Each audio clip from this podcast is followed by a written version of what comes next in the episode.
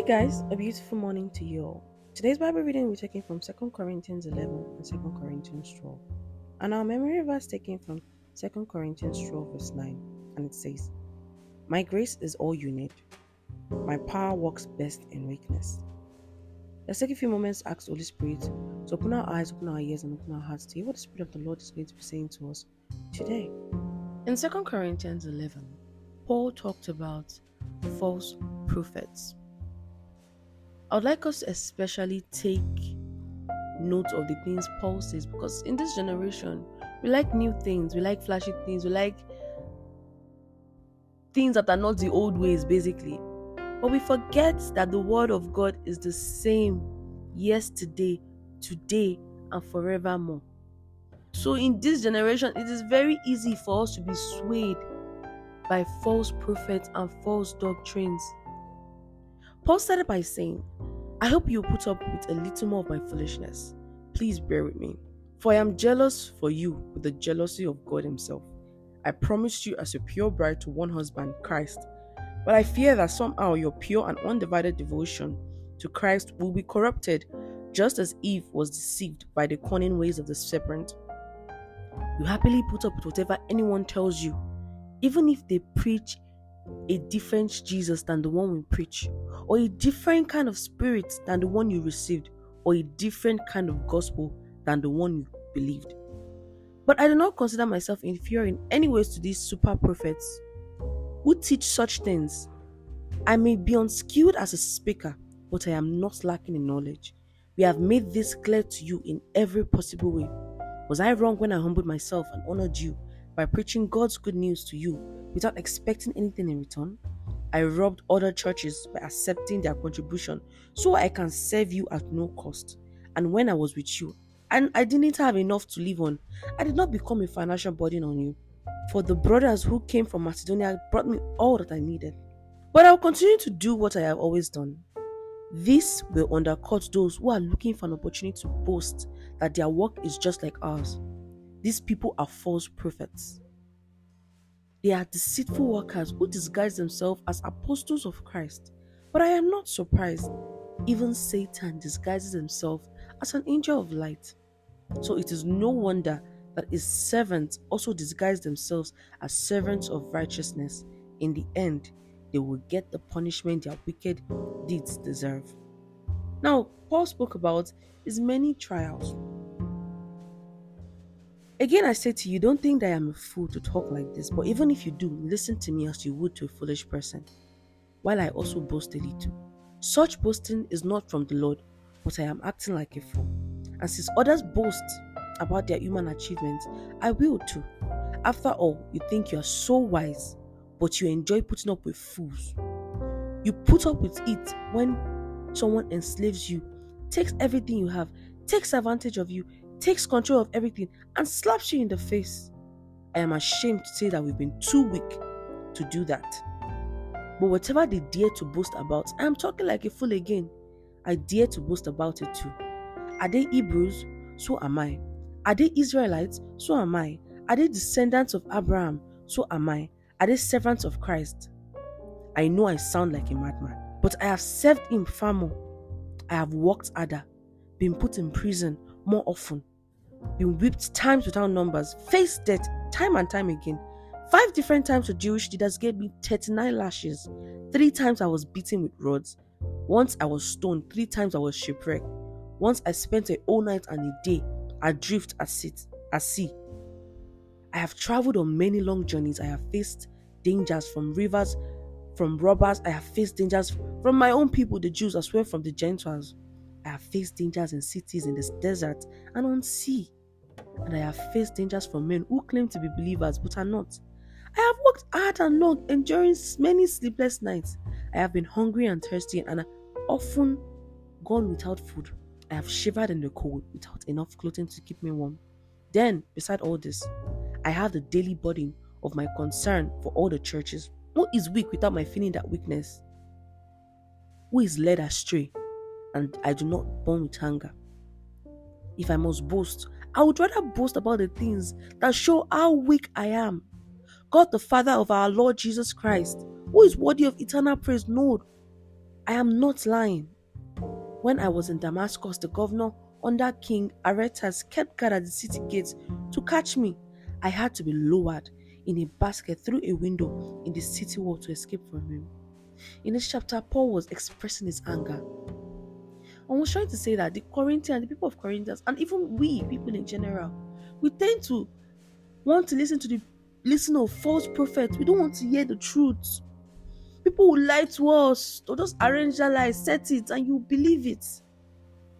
Paul is saying that he does not need to say all the things that he, has, he goes through, but just so that the people of Corinthians and we can see that the burden of apostles and prophets and Christians in general is not rosy.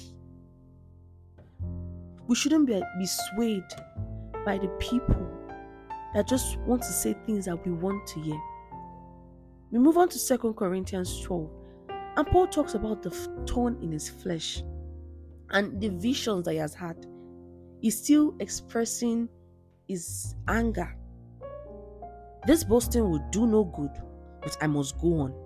I will reluctantly tell about my visions and revelations from the Lord. I was caught up to the third heavens 14 years ago. Whether I was in my body or out of my body, I don't know. Only God knows.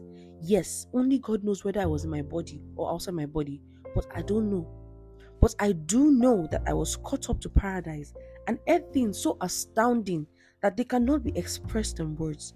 Things no human is allowed to tell. That experience is worth boasting about. But I am not going to do it. I will boast only about my weaknesses. If I want to boast, I would be no fool in doing so because I will be telling the truth, but I won't do it because I don't want anyone to give me credit beyond what they can see in my life and hear in my message. Even though I have received such wonderful revelation from God, so to keep me from becoming proud, I was given a thorn in my flesh, a messenger from Satan to torment me and keep me from being proud. Three different times, I have begged the Lord to take it away. Each time he said, My grace is all you need. My power works best in weakness. So now I am glad to boast about my weaknesses so that the power of Christ can work through me. That is why I take pleasure in my weaknesses and insults, hardships, persecutions, and troubles that I suffer for Christ. For when I am weak, then I am strong. Paul finally talks about why he likes to boast in his weakness, why people think he's weak. He really isn't weak, but he has come to the understanding that through his weakness, God's power works the best. He is glad about his weaknesses so that the power of Christ can work through him because God's grace is all he needs. God's grace is all we need. In times when we're in lack, in times when it seems like life is about to go out of us, in times when it seems like everything is bleak, God's word to you is, My grace is all you need. We move on, and verse 11 it said, You have made me act like a fool. You ought to be writing recommendations for me, for I am not at all inferior to these super apostles, even though I am nothing at all. When I was with you, I certainly gave you proof that I am an apostle, for I patiently did many signs and wonders and miracles among you. The only thing I failed to do which I do in the other churches was become a financial burden to you. Please forgive me for this wrong. Now I am coming to you for the third time, and I will not be burden to you. I don't want what you have. I want you. After all, children don't provide for their parents, rather, parents provide for their children. I will gladly spend myself and all I have for you, even though it seems that the more I love you, the less you love me. Some of you may admit that I was not a burden to you, but others think I, I was sneaky and took advantage of you by tricking. But how? Did any of the men I sent to you take advantage of you? When I urged Titus to visit you and other brothers, did they take advantage of you? No, for we have the same spirit and walk in each other's step, doing things the same way. Perhaps you think we are saying these things just to defend ourselves. No, we tell you this as Christ's servants and with God as our witness, everything we do, dear friend, is to strengthen you. For I am afraid that when I come, I won't like what I find, and you won't like my response. I'm afraid that I will find quarreling, jealousy, anger, selfishness, slander, gossip, arrogance, and disorderly behavior. Yes, I am afraid that when I come again, God will humble me in your presence and I will be grieved because many of you have not given up your good sins. You have not repented of your impurity, sexual immorality, and eagerness for lustful pleasure. Paul is basically saying that the Corinthians, yes, though it looked for a little while and they have repented, but that is not the case at all. That is the case for many Christians. You know, you feel so re- remorseful. You say, God, I will not do this, I will not do that. A week after, a month after, six months after, you find yourself in the same vomit you promise you will never go back to. Paul is telling us to watch our ways, to be careful. And this is how we end today's Bible study. I hope you guys have a great day filled with inviting the Holy Spirit into your daily activities. I love you, and Jesus loves you even more.